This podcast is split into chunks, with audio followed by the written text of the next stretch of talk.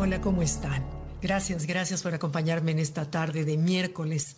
¿Has pensado o te has fijado qué es lo primero que te dices al despertarte en la mañana?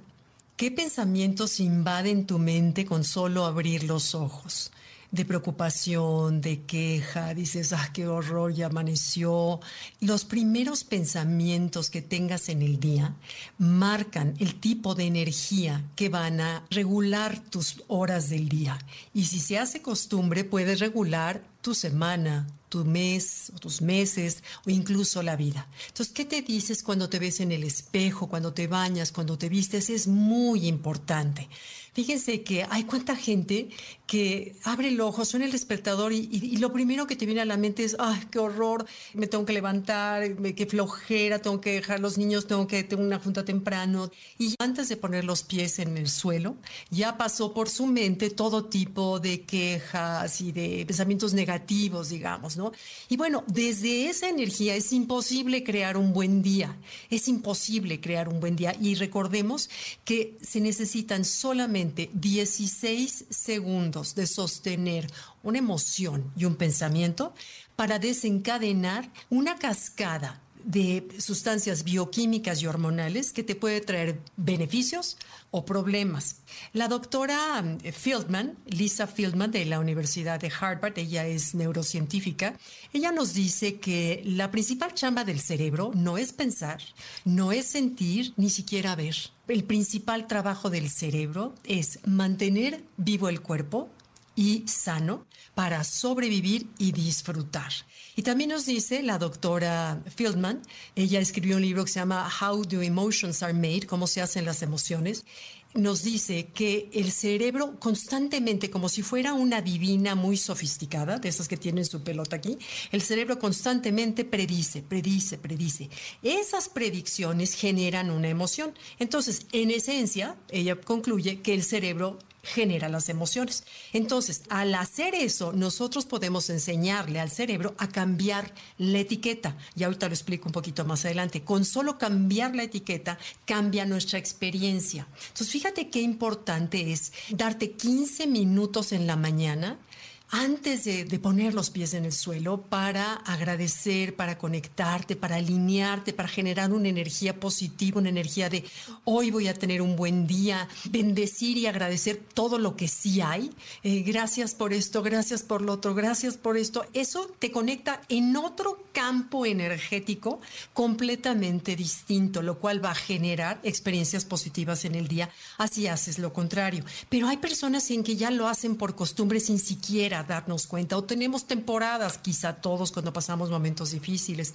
Entonces hay que ser conscientes de que somos arquitectos de nuestras propias experiencias más que víctimas y que tenemos más control sobre ellas, como dice la doctora Fieldman, de lo que pensamos, mucho más control sobre nuestras experiencias de lo que pensamos. Entonces, bueno, ella después de 25 años de estudiar emociones y pensamientos, nos da tres maneras o consejos de cómo poder generar una mejor energía, un mejor pensamiento una mejor emoción. Número uno, nos dice, desmenuza tus emociones. No digas, me fue increíble, porque increíble que es increíble. El cerebro no sabe cómo ayudarte cuando le des algo tan vago. Pero si desmenuzas la emoción, nos enseñamos a desmenuzar la emoción y a utilizar un vocabulario más exacto, decir, me sentí feliz, me estuve muy orgullosa, me sentí bendecida, me sentí llena de gozo. Eso el cerebro ya sabe entonces cómo, cómo desmenuzarlo, cómo ayudarte, cómo darte la herramienta para trabajarla en caso de que sea Porque, por ejemplo, si tú dices, es que me sentí mal o me siento mal, la palabra mal es muy amplia. ¿Qué es mal? Puedes decir, me sentí triste o me siento triste, me siento confundida, me siento herida, me siento enojada.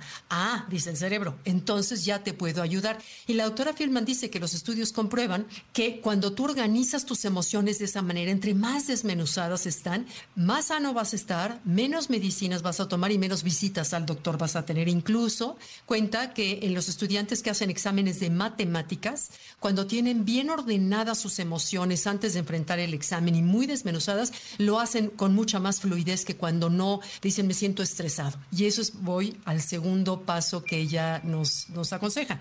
Dice que, por ejemplo, tienes una entrevista de trabajo en la cual estás muy nervioso.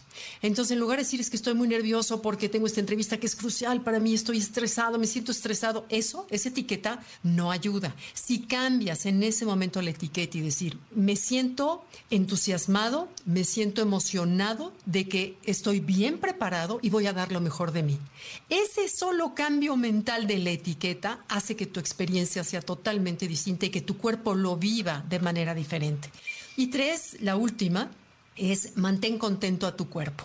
Y me parece un consejo tan básico, tan básico, porque dice que cada vez que tenemos hambre, frío, calor, sed, sueño, estás incómodo en un lugar, tu cerebro va a generar un mayor número de pensamientos negativos, por ende vas a tener emociones negativas. Cambia el pensamiento, cambia la etiqueta y va a cambiar la experiencia. Entonces, mantén contento tu cuerpo al nutrirlo bien, mantenerte hidratado, hacer ejercicio que te produce una cantidad de endorfinas maravillosas y todas las hormonas del bienestar. Duerme tus 7 a 9 horas, así que sea prioridad, que sea algo sagrado para ti tu sueño y manteniendo tu cuerpo contento, vas a ayudar a generar mejores emociones. Entonces, bueno, la conclusión de esto es que las emociones no pasan así solas, no suceden de la nada, somos creadores de nuestras emociones. Tú y yo creamos nuestras propias emociones, por ende nuestras propias experiencias.